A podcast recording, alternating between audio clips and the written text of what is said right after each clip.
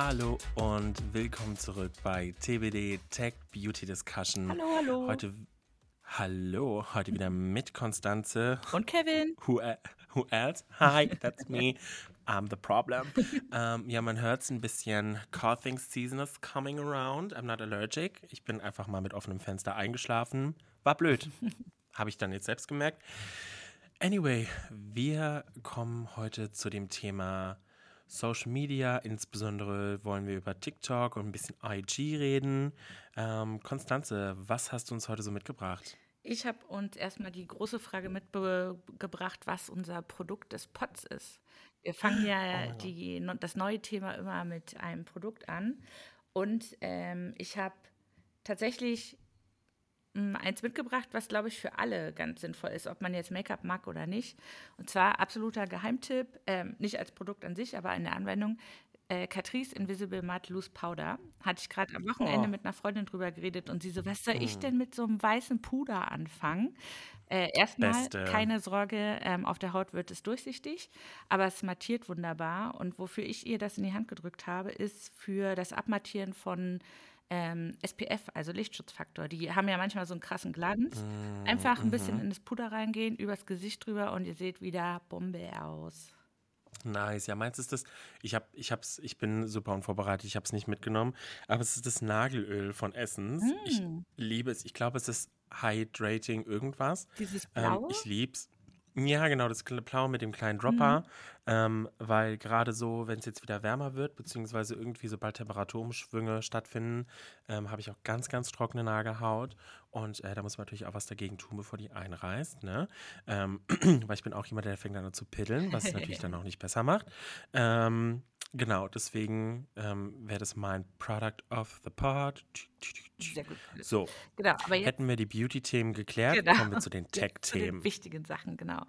Die ähm, Instagram und TikTok overall wollten wir uns anschauen. Und äh, da vorab, bevor wir in warum rübe, reden wir überhaupt dar- darüber, im zweiten Teil, was machen die Konsumenten damit und im dritten Teil, was bedeutet das für die Beauty-Branche. Bevor wir da reingehen, einmal eine Runde Applaus für Elina, die von der Klatsch, Klatsch, die von der O M R als eine der fünfzig ähm, spannendsten Digitalköpfe gekrönt wurde, ähm, durch ihre Arbeit auf unserem TikTok-Kanal, mit dem wir wirklich Ähm, gerade Essence halt mehrmals in den O M R-Charts waren. Also ganz, ganz großen Respekt, ganz, ganz viel Applaus für deine Arbeit, Elina. Super gemacht. Und äh, der andere Stat, den wir teilen wollten, ist, dass wir auf Instagram Deutschland ähm, jetzt auch die eine Million geknackt haben, organisch. Also da ist auch, ähm, oh Gott, sorry, Kevin, help me. Wer ist aus dem Team dafür Was verantwortlich? Ähm, die, ähm, dafür sind Lucy und Paula verantwortlich, ah, zusammen natürlich immer mit den Brand-Teams, ne? Weil die dürfen wir natürlich bei der ganzen, äh, bei den ganzen Lobpreisungen nicht vergessen, weil hinter unseren Kanälen stecken ganz viele kreative Köpfe von den Brands direkt. Unser Studio C, die den ganzen ähm, Content machen, ähm, da sind wir auch mit, ich glaube, inzwischen auch acht Content-Creatoren nonstop am Produzieren.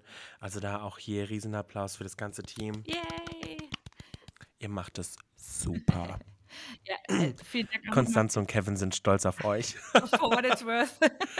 Proud Parent Moment. äh, nee, aber äh, vielen, vielen Dank, dass du das auch nochmal in den Kontext gebracht hast, weil ich war jetzt schon so auf die zwei Leute so eingeschossen, dass ich den Rest g- komplett äh, vergessen hätte. Aber tatsächlich finde ich auch total süß, die Creator aus dem Studio C äh, werden mittlerweile auch so zu eigenen ähm, Personalities. Die, die werden haben, auf der Straße erkannt. Ja, die werden auf der Straße erkannt. Ich fand es halt so niedlich, ja. ja. Das ist ja mein Live-Goal, aber ich habe es noch nicht geschafft. das, ich glaube, das dauert jetzt nicht sehr lang. Das, das kann, kann nur noch um die Ecke sein. Ähm, ja. Die, genau, aber ähm, das war, äh, weswegen wir gedacht haben, wir machen da mal eine Folge dazu, war ein bisschen auch so die Frage, mh, wie erwachsen geworden ist denn TikTok? Weil ich hatte es nicht unlängst auf einer Konferenz, äh, dass ich den, äh, dass ich den TikTok-Case so ganz kurz anschneiden konnte und mir danach so ein bisschen erzählt wurde, so ja, Äh, klar, für eure Zielgruppe macht es ja total Sinn, aber irgendwie für uns, TikTok ist irgendwie viel zu, also schon von den Inhalten zu kindlich, aber auch von äh, der Nutzung der Plattform im Business-Kontext, alles viel zu, viel zu klein, viel zu weiß ich nicht, noch, noch up and coming, ja. So nach dem Motto. Man möchte sich da lieber auf Instagram konzentrieren. Und ähm, natürlich sind es zwei unterschiedliche Plattformen, unterschiedliche Herangehensweisen. Aber jetzt mal so vorweg gesagt, ich sehe nicht, dass äh, TikTok, selbst ohne Reichweite, dass die unprofessioneller wären als Instagram. Nee, also ich muss, also ich muss da einfach sagen, ich könnte, glaube ich, nicht mehr widersprechen, weil ähm, ja, ich würde sagen, zu Anfangszeiten, gerade als es noch Musical.ly war, äh, ganz anderer Fokus, ganz anderes Look and Feel, auch von dem Content, der gemacht wurde. Es ging ja alles darum, um sich snatchy zu bewegen, zum, zum abgehackten Beats und so. Und jetzt kannst du ja wirklich alles machen, ne? Wir haben Book Talk, wir haben Cooking Talk, wir haben Music Talk, wir haben Rechtsanwalt Beauty Talk. Talk, wir haben, ja, wir haben Law Talk, wir haben ja wirklich alles. Und ähm, ich finde, es ist so ein Für und Wider, auf der anderen Seite super cool, weil jeder kann sich inzwischen auf TikTok verwirklichen, alles kann theoretisch viral gehen, weil jeder kann seine Nische finden. Mhm. Auf der anderen Seite, wenn man mal bedenkt, wo TikTok herkam, das Roughe, Unbearbeitete, einfach random irgendwas gefilmt und hochgeladen, ähm, weil man es ja so doof fand damals, dass Instagram so picture perfect wurde, ähm, finde ich, aber genau dahin bewegt sich jetzt gerade auch wieder TikTok und ich erwische mich selbst dabei, wie wenn quasi zwei Leute dasselbe filmen würden, ich würde wahrscheinlich eher demjenigen den Like, like, dem like, genau, den Like geben, der es einfach geiler gefilmt hat, beziehungsweise hochwertiger, aufwendiger produziert hat, mhm. als jetzt irgendwie der Person, die es jetzt einfach rough mit dem Handy gefilmt hat. Ähm, von daher, ähm, aber nichtsdestotrotz, glaube ich, auf jeden Fall ist diese Plattform erwachsen geworden, auch alleine schon im Business-Kontext. I mean, alleine die ganzen Startups, Künstler, Kreativen, die sich darauf verwirklicht haben, die damit jetzt Business machen, wir machen Business, die ganzen anderen Brands, ich meine, Conversion-Kampagnen hier, Conversion-Kampagnen da, also das ist schon ernst zu nehmen, was da abgeht auf der Plattform und ich finde in, Alter, in allen Altersgruppen, ähm, selbst meine Mutter ist inzwischen auf TikTok, zwar lucky me, nur als passiver Zuschauer, aber ich meine, das spricht ja auch dafür, ne? Also auch der Freundeskreis meiner Mutter, die schicken sich auch inzwischen TikToks hin und ja, her. Ja. Und alleine das spricht ja dafür, dass ähm, du die komplette Altersspanne erwischst. Und wir hatten es ja auch schon mal, glaube ich, bei einer anderen Diskussion über die Kanäle. Du findest ja irgendwie irgendwo auf jedem Kanal eine andere Form deiner Zielgruppe von dir. Und vielleicht denkst du ja auch die ganze Zeit, meine Zielgruppe ist voll alt und nicht auf TikTok, aber vielleicht ist deine Zielgruppe auf TikTok, aber vielleicht ist sie da halt einfach fünf bis zehn Jahre jünger, aber nicht weniger relevant für dich. Mhm. Aber da interessiert mich tatsächlich noch, äh, weil wir ja sozusagen noch im Intro-Part sind, Kevin, nutzt du eigentlich TikTok? Und wenn ja, wie viele? Ich, ähm, ich habe ich hab gehofft, du stellst diese Frage nicht. Ähm, jetzt hast du sie gestellt. Ähm, ich bin ein ähm, Sleep-TikTok-Nutzer, nenne ich das jetzt einfach mal. Ähm, ich gehe nicht ins Bett und dann denke ich mir so, oh, jetzt gucke ich mir nochmal kurz ein paar TikToks an. Und äh, man muss dazu sagen, ich gehe normalerweise nie vor zwölf Uhr ins Bett. Ähm, aber aus dem simplen Grund, dass ich nicht müde werde, ähm, jetzt könnte man natürlich auch über meinen ähm, kaputten Sleep-Schedule reden, aber hey, nächste Folge. Gibt es garantiert ähm, auch TikToks Ende dafür, die dir sagen, wie das besser geht. Gibt's auch. ähm, und auf jeden Fall gucke ich dann das nächste Mal auf die Uhr und es ist irgendwie halb zwei morgens mm. und dann bin ich halt wieder voll im Strudel versagt. Das ist halt, ich finde irgendwo auch schon das Gefährliche daran, weil du hast ja immer nur diese kurzen Videos und auch wenn du nur drei, wenn du nur zehn kurze Videos geguckt hast, die vielleicht nur eine Minute lang sind, sind am Ende halt trotzdem zehn Minuten vorbei. Mm. Und so bist du halt einfach echt in dem Strudel. Ich krieg ganz oft diese Anzeige angezeigt mit, gönn müden, äh, gönne deinen Scrolling-Daumen eine Pause. Oh no, und ich so, Kevin. Nein. Niemals. Niemals. Aber oh. Manchmal, manchmal schlafe ich auch ein, während das TikTok läuft und wache morgens auf und dasselbe läuft immer noch neben oh, oh mein mir. Gott. Okay, also, ihr, ihr habt es hier gehört, Expose. Kevin bringt äh, alle TikTok-Statistiken durcheinander, weil er einfach das eine TikTok immer im Hintergrund laufen lässt. Ähm, bei mir ist das tatsächlich... Ja, ich stehe dazu. Nobody's perfect, okay? Bei mir ist es... Schreibt uns mal in die Kommis, wem gibt's noch so? Da gibt es bestimmt einige, denen es so geht. Denn, also, mhm. mir ging es auch so, ich musste es halt äh, deswegen installieren, weil ich es nicht, äh, nicht, nicht mit mir vereinbaren kann. Du musst es deswegen installieren? Äh, deinstallieren.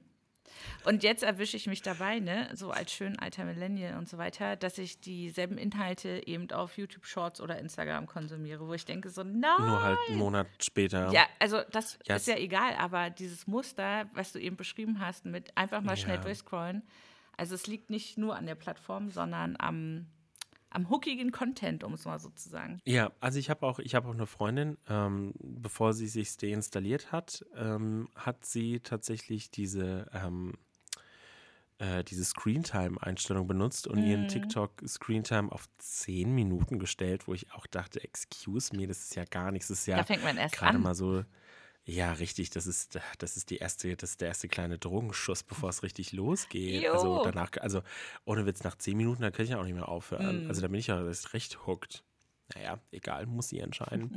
Genau. Ähm, so, jetzt haben wir unsere tiefsten Abgründe gesprochen. Stop, sorry, genau, genau, genau. mm. Die, warte, wo wollte ich jetzt hin? Genau, also die äh, Plattform ein bisschen auseinandernehmen. Das können wir ja im dritten Teil nachher machen, um auch ein bisschen zu gucken, was so Unterschiede für die Beauty-Branche sind.